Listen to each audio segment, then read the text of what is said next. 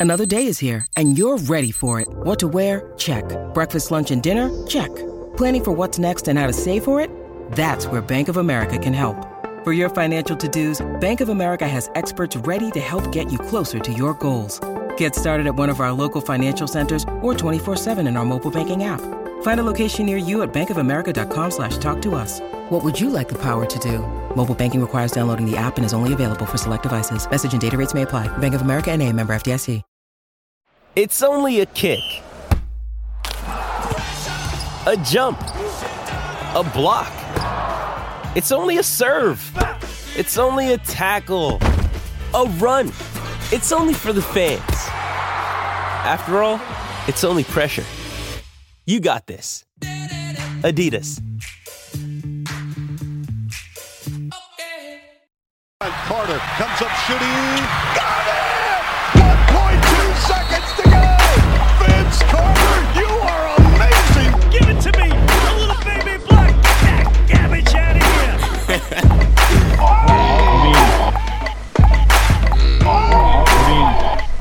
Welcome to Toronto Basketball Matters podcast number 13. Lucky number 13. I was born on June the 13th of this month, actually, so pretty lucky number right there. And with our 13th episode, we have a conclusion to the NBA Finals on the regular season. The Golden State Warriors are the, your champs, your 2016 2017 NBA champs. And with me are the usual suspects. My left is the self proclaimed sport doctor, Gregory Euroshatis. I like that you call us the usual suspects. I love that movie. Sizer Kose. And to my right Yes. is Christian Wolfgang Graffin, the return of the Twin Dragon podcast. How's it going? Alrighty, guys, let's start off. What are your biggest takeaways from the finals? Greg, I'm going to let you start this one off. Biggest takeaways from the finals. Um, the greatness of Kevin Durant. The I don't want to say failure, but the l- low level of play from Cleveland's veterans and the obvious need that if they want to compete with the Durantula and company, they're going to need another star. Those are my two takeaways. I think my takeaway is that we better get used to this because Golden State is just getting started here. I think we're going to see them. Which is the scary part. Yeah, exactly. suppose. Is that I don't think that this is this is the start of, uh, even though they already won. But uh, again, this is going to be the start of, of a lot to come. So I think my biggest takeaway is Golden State. Get used to this winning championships. They are going to be the same team next year and probably even the team after that. You know what else, that. Brandon? The takeaway that indeed uh, Kyrie Irving is better than Steph Curry for me. I think he's a better. Well, player. going into that, let's start this off with that. I know we've watched a few of the games together, and a big thing for you has been Steph Curry's body language on the court. Greg, what does your frustration stem from? he acts like a brat. He acts like a brat. Chewing on the mouth guard, that that that deplorable scene the other day where you pop a squat on another team's home court. Come on, man. I mean, I got kids at the community center that I'm involved in chucking up threes like Steph pretty soon. They're going to be popping squats like Steph. I just am not, you know, I don't even want I didn't even want to make a formal stance about it, but he's he's a little he plays like a little bit of a brat. Do you think he's a brat Graffin, or do you think it's just kind of a guy sort of pandering to his audience? You know, like, you know, I think we both can kind of agree that Steph Curry is every young kid's favorite basketball player. You know, a certain degree, he kind of transcended the game. Be like when it- Steph. I to me, I think he's more. He's kind of like Allen Iverson. No way. He's nothing like Allen Iverson. Why is that? Ex- no, you well, first you tell me why he's like. well, I think well the level of popularity. I think Okay, in in that game, respect. and like you said, the kids are following these kind of players. Okay. They're changing the way that kids are playing. Put it that But way. But they're not, They went like, from the same dribblers. person. I, I'm just saying, and Okay. one that style from Allen Iverson changed even the way every Yes. kid played. Yeah, I now Steph that. Curry, every that. kids are, are shooting threes. Yeah, so yeah, yeah, okay. If you, My fault, I agree with if you that. will consider Steph Curry then as a brat, then I'm comparing him to Iverson in the way that he also acted off court and his reputation. Off it's court, much though, worse. uh, off So- court is different than on court. Steph Curry acts like a brat on court, right? Iverson is just a misunderstood bad boy. There's a lot of There's players there are act like documentaries to that effect. And at, like, look, Yeah, but you're saying on court though, like it's on on court, like the the actions he you're took talking. a No, shit. listen, he listen. took a shit on an opponent's home floor in the NBA Finals. Was I'm that sorry. during on-court play, or was conduct. that like the majority It's of the conduct you're talking about is it's him before he's actually stepping on the court itself, though? Brandon, it's awful sportsmanship. Okay. Period. Right? I don't know what else to say. Right? Well, what about LeBron? LeBron wouldn't have done that. What about LeBron spinning the ball and faking to chug a beer against the Raptors and all that kind of antics? Uh, that's more playful. When you take a shit on an opponent's home court, it's disrespectful. You know what's disrespectful? Ricky Davis Now it's taking just a, a little shot on his own hoop, trying to get his own rebound and get a Ricky Davis is not Steph Curry. He's a poor. Yo, Kyrie Irving is a poor man's Ricky Davis, actually. Look, I like Steph Curry. For me, he was a, a player I've liked for a long time growing up, and he's definitely gotten more and more bratty as it's gone along. It's getting to the point where uh, he's it's the cockiness for me. I think on court when he just kind of you It's, know o- it's so overt, man. It's like he has small man syndrome. It's like he was told his whole life he wasn't good enough. He was daddy's boy. They, they, they have an ad like that. There's some uh, an Under Armour ad where they talk about all the things that were said to him. I feel like he actually believes that, and he goes around like he has a chip on his shoulder. And he didn't even have to play in these finals, and his team still would have won. All right, guys, moving along. So, uh, conclusion to the NBA Finals. Is there anything else Cleveland could have done to dethrone the Golden State Warriors? Leg- like with the current roster, with the current team, and you know they were finishing five. My prediction was five, actually. I think both of you said seven. What could have Cleveland done to maybe bring it to six, even seven, or make it a little bit more competitive? yeah. I said six, um, not seven. Right. But You said uh, Golden State though. I said Golden State. in I said Cleveland in seven. Yeah. See, I don't. But I, I, I mean that was Back to I don't. I do not But think what, that why, there's why, anything. they why'd you feel like Cleveland could beat Golden State going to the NBA Finals? Like, what was your Um, sort of belief in the the Cavaliers? I would say, obviously, what happened last year.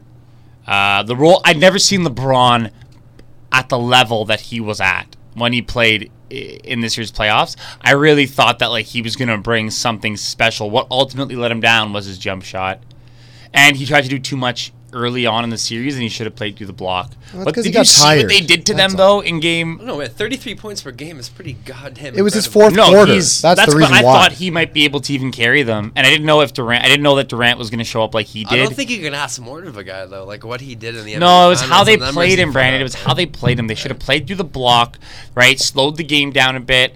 Um, Rest Look, a bit more in the first half. yeah, like the way he was out and running, like at you the can't rest him though. When they rested him, they were terrible. No, but it was a style of play. Kevin Durant though? Richard Jefferson. Jr. They don't I thought They J.R. tried that, Smith and that was a show huge up disappointment. more, man. I bet you LeBron's agent and LeBron just like reamed him out. Look, I and think he came out and Cleveland. played well in game uh, five there. the only way Cleveland wins games is when they when every single thing is perfect in their game. When they play a completely perfect basketball, they can't have one thing go wrong. They can't have one superstar not have a good game. You mean They- against the Warriors? Against the Warriors, of course. Yeah. And th- I'm talking about the finals because Yeah. I, d- I honestly think five is pretty. I mean, I thought six would be respectable, which is why I guess six. They they should have won that game in Cleveland. I think as well. Realistically, Yes. Like they are competitive with the Warriors. I, I, I never thought that they'd get swept. But I don't think there's anything they could have done to win this series. I think Golden State, uh, their team is just, even their bench, everything completely overpowered. Unless you can change the roster, there's nothing that Cleveland, I, th- I think, could have done. All right, guys, let's move it down the line a bit. Um, so we're talking about dynasties. We're talking about the greatest teams in the history of the sport. Would you put Golden State Warriors, this team, this season, up there with some of the greatest seasons or greatest teams in general, like the Chicago Bulls, you know, Boston Yeah. Celtics in the '80s? I mean, like, how, how how high do you put the Golden State Warriors comparatively to the other? we're gonna have to wait a we time. talked about, it's- we're gonna have to wait I'm a bit. talking about right now, Right now, um, I don't. Th- you could make an argument that they're a dynasty because they put together three seasons, two championships, and in that middle season they got to the finals and had a 72, sorry, 73 win season. Mm-hmm. So. And I think once you put together three seasons like that, you could start saying dynasty. Uh, if they do something again next year, you got to say it. I mean, the Spurs didn't win two in a row, and they're considered a dynasty. But, they- they, they- won over multiple, multiple Yeah, they won years. like seven years or seven times in the last, what? yeah, six but years. usually, But no, I wouldn't- I call wouldn't them. put a, them- no. Are the Houston Rockets a dynasty? When? They won back to back. Are they dynasty to you? No, because that just showcased what the best team was when Jordan wasn't playing. No, but still, Which like, is still a had an era goddamn good team. No, they. Okay, but I'm saying with the Warriors, they didn't even win back to back yet. I know, and- Usually, you reserve that for dynasty. You have to win back to back. I agree with you. I think as of, if we're going to go with right now, instead of thinking of what they could possibly do for the next couple of years, Golden State's not even close to the realm of the of the night of the Bulls. Yeah, no, or any, but there's still a anything like dynasty though at this point. I think. When we're talking about Think these about it. yeah, but if when if next year they blew up and stuff like that, would you look no, back right no, now and say they wouldn't, were the no. dynasty? They so need I don't one more, think- they need one exactly. more. So right now, I do not think So they would be considered a but dynasty. we're, when we're talking But about these dynasties, when we're talking about these dynasties, okay, you're are talking the about best? the Chicago Bulls, the Boston Celtics, the 70s Lakers, the best of the best. Which Celtics Did any team? of these teams have a team as competitively close or as great as the Cleveland Cavaliers are right now? Like, what was the second best team in those You're gonna- generations? you're gonna have you know what I to- mean? That's that's also an interesting comparison. Do you know? Kind of do you know who I think like the best team of all time is? The Shaq Kobe Lakers the the when they went and just blew through the playoffs. I think they they swept their way through the first three series, and for the life of me, I think Allen Iverson got one on them in the finals. well, Allen Iverson might win a championship. No, but he got one game on them. Yeah, I think it was the year that we beat the Raptors. Actually, Yeah, that year, the Lakers of that year, Shaq was going for fucking 40 and 20 every game. Kobe is in his prime. That team, because those two are the best. We you the other week I was listening to our podcast, man, and you asked me who are the best, and I said Kareem and Oscar. The best one-two punch I think ever is Kobe and Shaq in terms of talent. Those two guys, better than Stockton and Emin Malone, better than Curry and, and Durant. Those two guys, because they could beat you outside, inside, mid-range. what do you think, Graffin? Do you think it's a better tandem in the history of the game, better than Kobe Bryant, Shaquille O'Neal? Tandem or team? Because he's talking about the Lakers kind of. So I, and if team, No, I mean also those two, but the tandem is interesting because were they a tandem? Were they Colo- uh, Malone and Stockton were a tandem because they worked together, but Shaq and Kobe were somewhat disjointed. It's a whole different conversation. That's a whole different conversation. But that team, that Lakers team, I think would beat these Warriors. I think Shaq would dominate them inside. He's he would destroy them. How would a team like the 2005 Detroit Pistons stack up against the Golden State Warriors? Like a Chauncey Billups, Richard. that's what I mean. Like that's Hamilton. a that's a I full think they'd run team, Ben Wallace right? off the court. I think he'd get Yeah. run off the court. I think Shaq would make himself stay on the court because you're not taking. What you may give up a couple threes, but every time down the court, Shaq is dunking. I'm more interested Every in the, time. um, the, the Rasheed Wallace Draymond Green matchup. I think that would be some sort of violent altercation. It would be very interesting to see Oh, a player like Shaq facing a team like Golden State today. Because you really have to wonder if they could do that strategy of feeding it down low, giving him the Shaq? points, or would they just, or in today's Yes. day and age, would they just foul him and force him to shoot the free throws and to come down with a three? Is there any way that a Shaq like best? The free that's throws why I are an don't interesting- think. But that's why I don't think. I Uh, think Shaq can finish on anybody in the NBA. Any center out there, he'll no, still like, finish on them. Guy, JaVale McGee would be hanging off Shaq, right? But you have trying to think to stop of him from dunking. think Shaq of a full ripping the rim game again. If you're thinking of the like Shaq was the best player on that team when the Lakers won The in, most in 01. He was the, dominant force of absolutely. But if you're facing a team, and that's the whole argument here, really, is a team Yeah. that shoots threes, the modern day kind of team, is that team unbeatable compared to those old time teams that Okay, kind of fed it down but, low? But Shaq is not. Shaq put is the an shot clock even long. to those old school teams because I'm telling you. Okay, so Ben Wallace, for instance, his impact on offense, like you, you could run him off the court if you're the Warriors. The, the Pistons would be nullified. They'd have to put Rasheed Wallace at the five against a small ball lineup. But the Shaq uh, Lakers would make the Warriors have to put a big man in to do something about him. They couldn't play small ball because he would eat. Like they, they wouldn't even be able to foul him without him just dunking it. Because you can't foul him off the ball all the time. That's not a right. The rules aren't like that anymore. So he had to get the ball. They'd foul him. He'd dunk it and ones all day. They would. They have no answer for him. I think the better Lakers team is the, is the Showtime Lakers with Magic and Kareem and Worthy, because that's just so much more. I don't know. Having such a good point guard like Magic would be devastating. I think against Golden State Eh, or the Bulls. I think those really are the only two teams that would compete with a team like Golden. Not I- compete. I'm saying I love that. Golden State team. would compete I with them. Love Sorry. those teams, man. They're- That's like the ultimate like running gun. You know, I used to love watching clips of those guys. Well, the thing about the Bulls as well is they're, they're, they're the where the defense was, they could spread the floor so well and they can guard any position. So facing a team like Golden State would be very, very interesting because they don't necessarily they didn't necessarily have that big man. They almost were constructed like Yeah. Golden State is, Yeah, except yeah, more the defensive mindset than an offensive mindset. well, because the Zen Master was running the show, man. And you also take Phil Jackson then, not now. Phil Jackson, the coach. yeah, not the GM. Okay. Single-handedly destroying an organization. All right, guys, move us down the line. Kevin Durant, he is your MVP. Uh, I think all of us can sort of agree that Kevin Durant is the most deserving of the MVP award. Um, Yes. But the bigger question I have for you guys is where does this kind of put him in regards to the f- best forwards in the history of the game? You know, c- could could you say right now that Kevin Durant is the greatest forward to ever play the game of basketball? Greg, what do you think about that question? Uh, we have to wait to see how, what he does with the rest of his Well, career. Well, he's almost 30 right now. I still- based on what he's accomplished at this point in his career, No. you don't put him right there. No. Who do you have above him right now? Larry Bird Larry Bird. Okay. for sure. Larry Bird. Do you think Kevin Durant, uh, by the end of his career, especially if he wins Yes. a couple more rings with the Golden State Warriors, will be defined as the greatest forward in the history of the game? Yes, I do. I think he'll go down as the greatest. Is that because of all the championships that he's going to win? You think?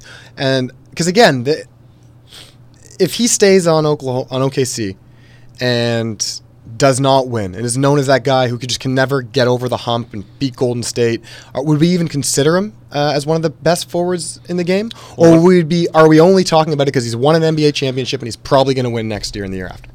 But what about like Tim Duncan? Well, that's what I mean. But I guess what I'm trying to say is someone like Tim Duncan, who's so proven, like at this point in his career, I don't think Kevin Durant would be considered one of the best forwards in the game. I think if he can break um, the scoring record, I think if he can end up all-time leader in points, I think he could. Well, I think it's a conversation of either be talking about what you, what your accolades are throughout your career. We can talk about Tim Duncan, you know, multiple championships, you know, face uh-huh. of a franchise organization. You could talk about Kevin Durant and what he brings to the table athletically and skill set wise. You know, a guy who's basically seven foot tall, with seven foot six wingspan. You know, who dribbles the ball like a point guard. You know, who facilitates an offense like a shooting guard. You know, a guy who just is so incredibly skilled. it's a very difficult thing to kind of pinpoint because a you have Tim Duncan's legacy, but you also have Kevin Durant's incredible skill set. What do you factor into defining yeah. the greatest player of all time? I think I slot him just above Dirk in this sort of, I guess, argument. Tim Duncan's number one for me. I guess Karl Malone, probably. Number you have two. Tim Duncan above Kobe Bryant, just out of curiosity. for forward. Kobe for Bryant's forwards, not he's a a guard. greatest of all He's a time. Just guard. defining greatest of all time. Because Mm. um, Bill Simmons, I know, does have Tim Duncan, I believe, above Kobe Bryant in his book of basketball. Nah, It's hard to say because I, they're w- different I don't positions. have him on. I, I Um, have Kobe ahead of him.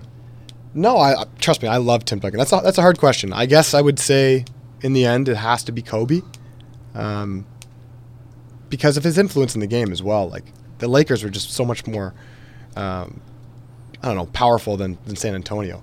Like the, the ratings wise, everything like that. Just look at the numbers compared to Kobe. Yeah, he's I a think legend. Duncan's like kind of career was sort of like linear, one sort of note thing. Kobe Bryant's highs were so goddamn high.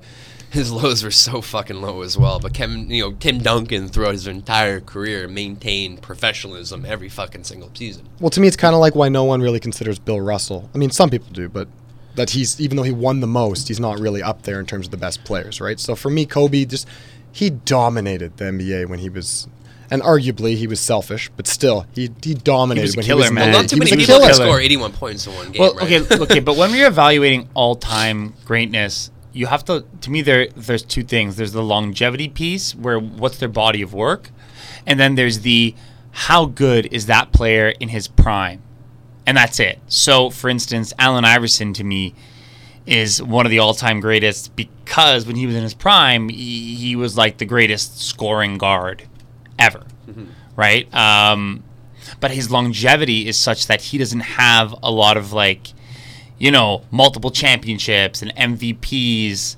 Uh, you know, played until you know the stats, right? Even like how many points he scored in total. But his top season, he averaged like thirty points a game. I think the interesting thing about Allen Iverson for me personally is that everyone kind of complains or throws out the cliche argument that Allen Iverson never had really anyone to play with his entire career.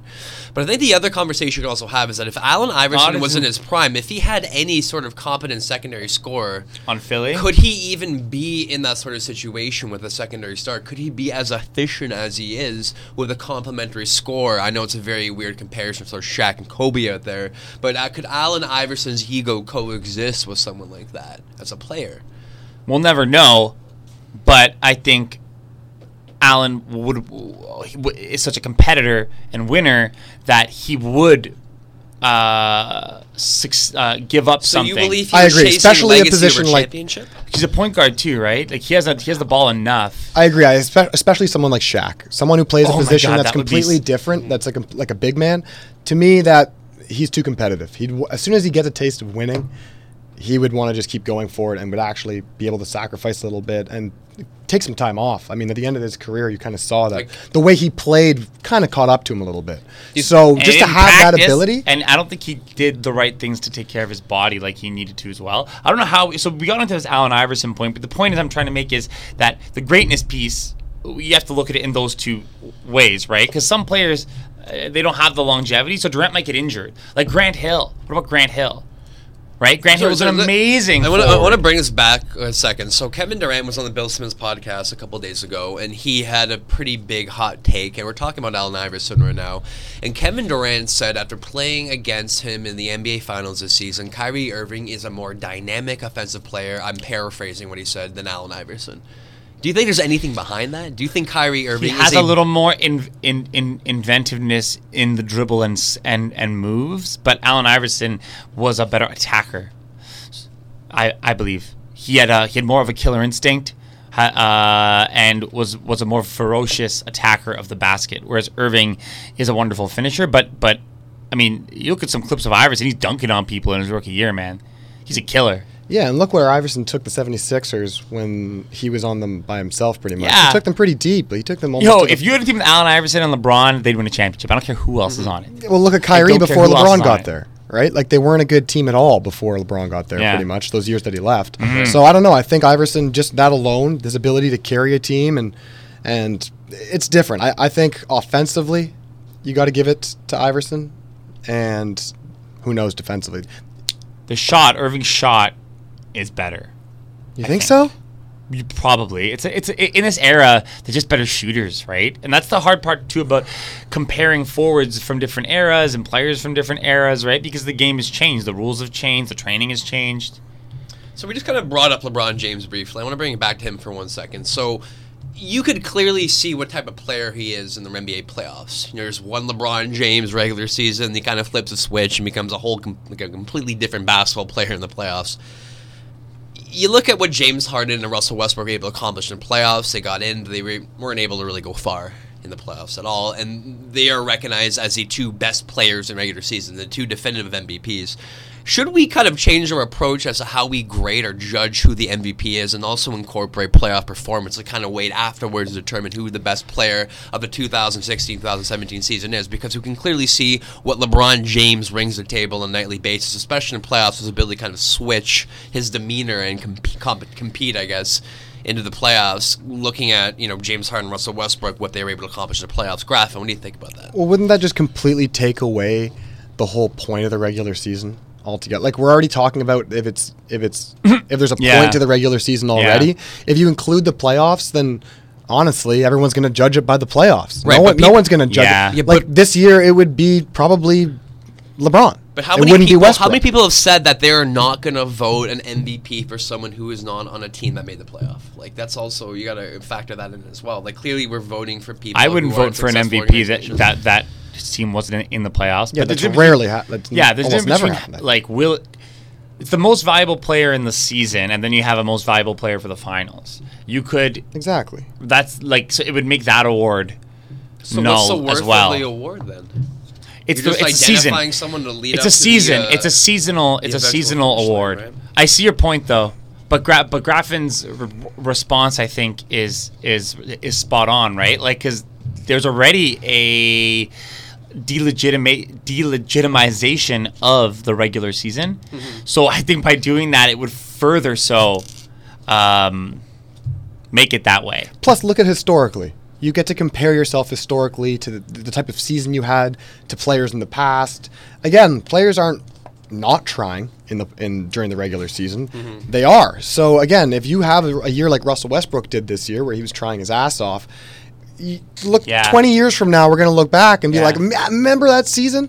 Yes, it's going to go down in a, in, in a record book somewhere. And just because maybe it gives people a chance who aren't on those teams when you're facing a team like Golden State, or you're in an era where Golden State's around or the Bulls are around, where you can actually prove your own worth, so to speak. You know, they should make the divisions worth something again, right? Like they used to be that if you won your division, you were guaranteed a top three spot.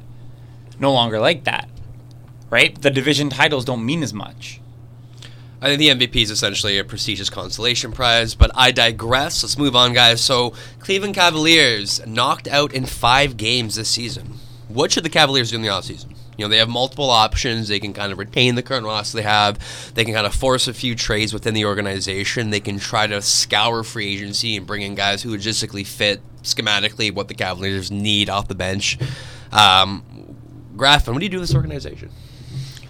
Well, I think I so I know that you're someone who wants to trade Kevin Love and Blow it up. and, and, and get It's not a blow up. and get Paul George. They didn't win the championship. Got to blow it up. That's not a blow up at all. That's the opposite of blow up. I know. There we I'm being go. facetious. I think they should keep the same core that they have now, but kind of drop all those old players that they picked up throughout the season. Right. It, look at their bench. Like it was the biggest problem that Cleveland had in this entire entire series is that they couldn't have LeBron take a seat. Had nobody else to guard Durant. Um, Deron Williams couldn't get any points.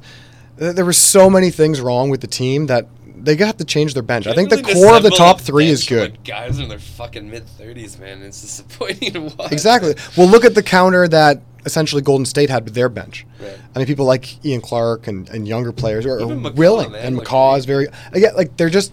It seems like the way that they constructed themselves was much better than Cleveland's strategy of going a little bit more veteran. Well, like the, you gotta think I outside the know. box. Like Golden State paid Milwaukee like a like a half a million dollars just to get. Like, they able to trade. They just bought him off, cash considerations for McCaw. You know what I mean? That's the outside Yeah. the box thinking a lot of organizations need to have. Like you can't discount Golden State Warriors for looking at a guy like McCaw and being like, "Shit, this guy can add something to our organization," and he's cost next to nothing, right? Ah, come on. That's not what won them that series, man. Well, I'm not saying it's it's it's clearly like a very small fraction, but I'm saying he's a substantially better defensive or bench option than fucking Deron Williams, half cadaver Deron Williams. No, no bench comparison. All right, let's move down, guys. Last question regarding the NBA Finals: How do you truly define a super team, Greg? Oh. Uh, multiple superstars, perhaps with a megastar. A megastar is reserved for like the LeBron James. There's there's a star, superstar, and megastars. It's a combination of those things. No, but so like about four of drafting, free agency, like how like I think a super team can be put together, or or most of the time it has to be a combination. I think. You know who who had a super team? Oklahoma City. They had a super. They had the makings of a super team. So you think a super team is also defined by drafting? It can Like, be. by It's just smart drafting. Super teams are are are, are Of course, a that's what Golden collection of State is. talent. It's a collection of talent on a team. So That's you're defining team. Golden State as a super team as well. Yeah. I wouldn't say that a super team is something that comes together, sort of not. I guess I don't think it matters how it comes non-organically in quotes. But You know what I mean? Like as in like players going places. Because You think, oh yeah, it has to be. You're saying it has to be inorganic, yeah, sort of speak to be yeah exactly. but isn't? And I, I yeah, I kind of agree with that. But isn't the Durant going there inorganic? no, but look what they He's a free agent, I suppose. He but they built exactly they built a culture around the draft that actually led to someone coming there. Imagine if Durant went somewhere But else. it's Like predicated on championship chasing, and for him as a star athlete, you know, like he wanted to go somewhere where it was guaranteed that he'd win a championship, and they did. yeah, but there's nowhere. I mean, That's I guess not very Gold- organic to me. Golden State, but that's what I think they're. I do think Golden State is a super team. I think. I guess, yeah, yeah. especially especially now. Again, if you look back, I think it's any team that's like generationally. we look is back. Cleveland a super team? I think they're bordering on that. They need one more star, and they're they're def one more star. They're definitely a super team. They had three first overall picks in a row. Plus, they also were able to sign LeBron James and make a trade for one of those first overall picks for Kevin Love. That is a super team in my eyes. To me, the only way you look at super teams is when you look back, when you we look ten years from now and look back and say that team dominated. No, man. Even no, I think that there's a certain thing today with this idea of the super team that is not like of other generations, like you said, relating to players coming in an inorganic fashion. With right, so what LeBron did, what my oh, the Miami Heat were a super team. I think that was that big three that they had. That's a super team because you've put three players. Absolutely. in the They won three of their champions. It was careers, superstars, right? And when you got three superstars I think that's why I'm I'm I'm Yeah, but the only reason why Cleveland's a super team is because they have LeBron, who's a megastar. So you put two All Stars beside him, and it's like a super get team. a third option like Chris Bosh as well on the team as well, right? Regardless of how much he contributed, he's still a you know a fantastic. I would like to see that team, Paul? George go to the Cavaliers. Yeah, man. It's funny, Brandon, because I'm seeing these articles now written. You were on that. You were on that, man. A couple weeks ago. Well, it makes sense to me. Like I think Cleveland, I'm sorry, Indiana realistically understands the fact that they are going to lose Paul George. And having So a guy like might as well get a may, trade. well, Kevin Love may not be that guy who can fill that sort of prototypical superstar role that every team sort of Still an. But asset. Kevin exactly. Kevin Still Love an is an asset asset. to build around, man. Exactly. So I'm going to roll it back down to a couple what if questions regarding the 2016 2017 NBA playoffs. The first one I'm going to throw at you guys is what if Kawhi Leonard didn't get injured? Do you think the San Antonio Spurs had any shot at being the Golden State Warriors? They would have taken that game. They would have taken that game. That much, I think we can. Um, I I mean, Golden State could have came back, but it didn't look like they were going to come back. It looked like they were being outplayed. I think they would have given them a scare. I think we would have seen a seven game series. I, I really yeah, and uh, it's one of the more frustrating parts about the, the super team thing is that there's just less competition, and that as a fan of the game, look, I, look, okay, the level of play in that final was absolutely the best basket, the, the most talented, skilled, impressive basketball I have seen as a fan in my young life. That was up there, but as a result, the rest of the playoffs were shit there just wasn't any drama to it. You didn't think that the Warriors were going to be challenged or Cleveland. So it took away from the rest of the playoffs a bit. But those finals, that was something. I don't know. I mean, the finals kind of in the end. In the end, it, it fizzled out a bit. Yeah, exactly. If anything, I don't know. it- Like for every oh, individual on, team, man. the Some playoffs were good. Think of the Boston Washington series. Think of like the stories of, of Houston. Who there cares? was some good. Si- Who cares, though? No one cared. yeah, but that's to say, like, I didn't. you, it's almost like you don't appreciate basketball. I watched it for the appreciation of the game. I know, but- I know, I know from I think the super team is only good for the game because it draws more people to watch them. It draw. Again, look at how the sport got In the huge fi- in the in the 90s finals, because of a super team that was built in the 90s off Michael Jordan and they kept winning. And basketball grew as a sport then more than any other time. So for the game, I think a super team is great. I don't think it's a bad thing to have a team that every other team is gunning for. it's bad if you're a member of the rest of the league or a fan. No, of only if you're the a other pl- teams. Only if you're a player on another No, team but and it's unfortunate. as a fan of a team, you want some level of competitiveness. Like there's just not even a. The Warriors could have rested one of their stars probably in every round of, of these playoffs, and still won. So I think the Spurs would have would, would have scared them a bit because they're well prepared, and and Kawhi Leonard is right behind Kevin Durant in terms of best players in the world. Um, Keep in mind, no, Ke- no one would have challenged them. Kevin Durant gets injured eight weeks later, as opposed to when he got injured, Yeah. and Golden State doesn't have him in the playoffs. Yeah, so I know. honestly, anything can happen. So it's very, very easy to say, bef- like at this point, that Golden State's going to win next year, and even what I was saying earlier, No, get used to it. I'm again, I'm just saying anything Warriors can got happen. injured, the Cavs would have still won. Then, like, there's no, there's no, there's less drama. Like Nashville was in the finals for the NHL. Everyone was so stoked about that. You don't get those. That's already a rarity, a rarity in the NBA. This year is a foregone conclusion. I think it's right? safe to say that last year's NBA Finals was one of the best NBA Finals when Cleveland came back and beat Golden State, and was one of the most watched. Memorable. Even though it was two teams that we kind of knew were going to be there. Memorable. no, it was no, it it was memorable. But again, uh, as a Raptors fan, or if you're a player or an owner or whatever, it it takes away from. I'm a Raptors fan, and I still enjoyed the hell out of that. So I don't know. Oh, for Oh no, me, I, I enjoyed it while it was on, but the rest of the time, for the rest of the playoffs, I was like, "There's no point to any of these series. Why are the Celtics even playing still? Like, why are the Celtics? Why do they even show up? There's no chance. The disparity is so huge, right? Like, there needs to be more competitive than what I saw. All right, so speaking of the Boston Celtics, we're also going to go to another what if. What if Rajon Rondo never got injured? Do you think the uh, Chicago Bulls would would've beaten the the, Boston Celtics. Celtics? Do you think they've also beaten the Washington Wizards? And do you think they would have any shot carrying that momentum over to the Cleveland Cavaliers in the Eastern No. Conference Finals? fuck no. Already. I don't. I don't like Rondo. I don't think he would have made a difference at all. They would have been. Rondo's still, they playing still. sick, man. Rondo sucks. There's a, and especially if they face Cleveland. I think we saw before in the past when LeBron was on Miami and when he got to guard He, he, he switched Yeah. on to onto Rondo and literally played him from inside the free throw line whenever Rondo was carrying the ball at Can't the three. shoot, He yeah. can't shoot. He shoots sh- better now. He can't shoot at He all. shoots better now, man. Doesn't matter. I'll I take saw that. from him this year. He can be a starting point guard on a good NBA. they would have absolutely no chance against. Yeah, they still wouldn't win. Yeah, Against uh, against. But they beat even- Boston. Even Boston. No, I don't. Think. They would have beat Boston. I think they were they were up like 2-0 on Boston, right? Brandon, they, were, I they, right? were, they were up to nothing, and they were stringing together a couple dominant performances until Rajon Rondo went down, and everything went to shit. That's right.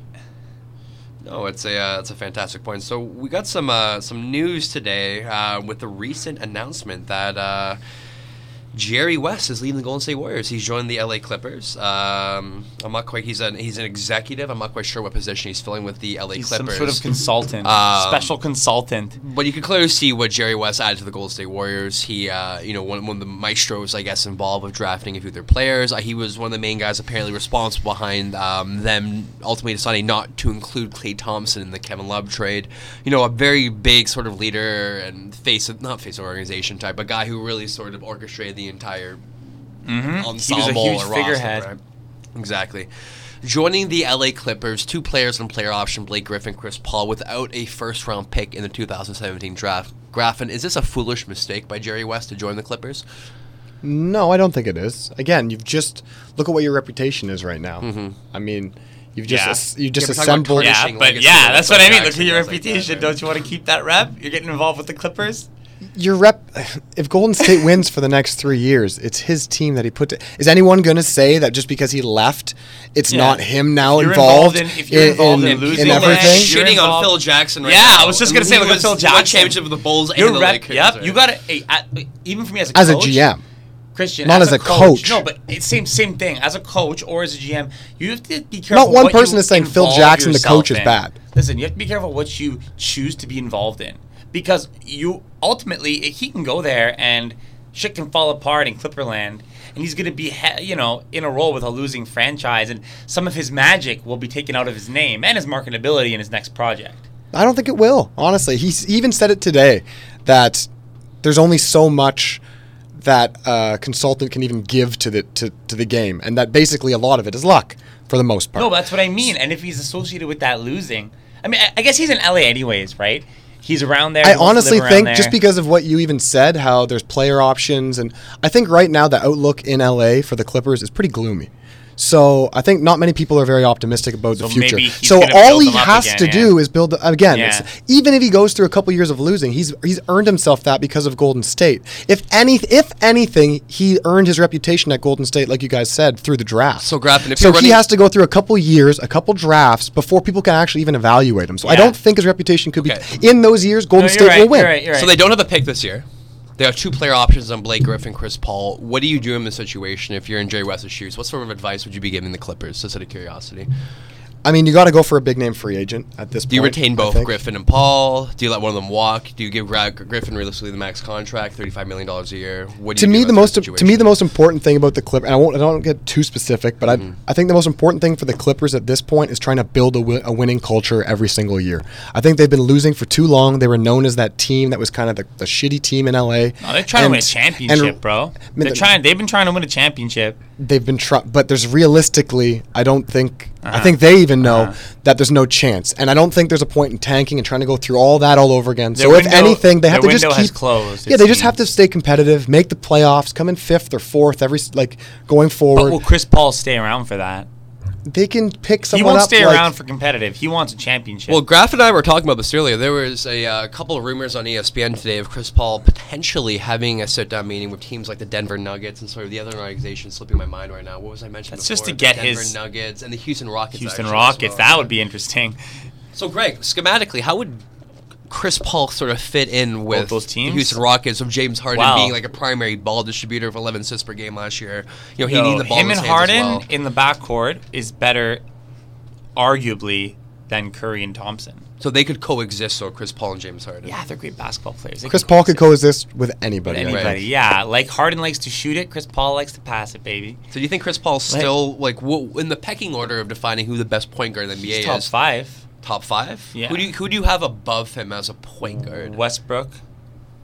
See, you also got to factor in though, now, like if you if maybe you, Curry. Yeah, but you- if you take Curry and like Westbrook are fantastic. Look, he's the best pure point I'm guard. No, talking- he's the best pure point That's what I'm guard. trying to get at. There we go. Look, if you're trying to win a championship, I'll take Chris Paul over Westbrook any day.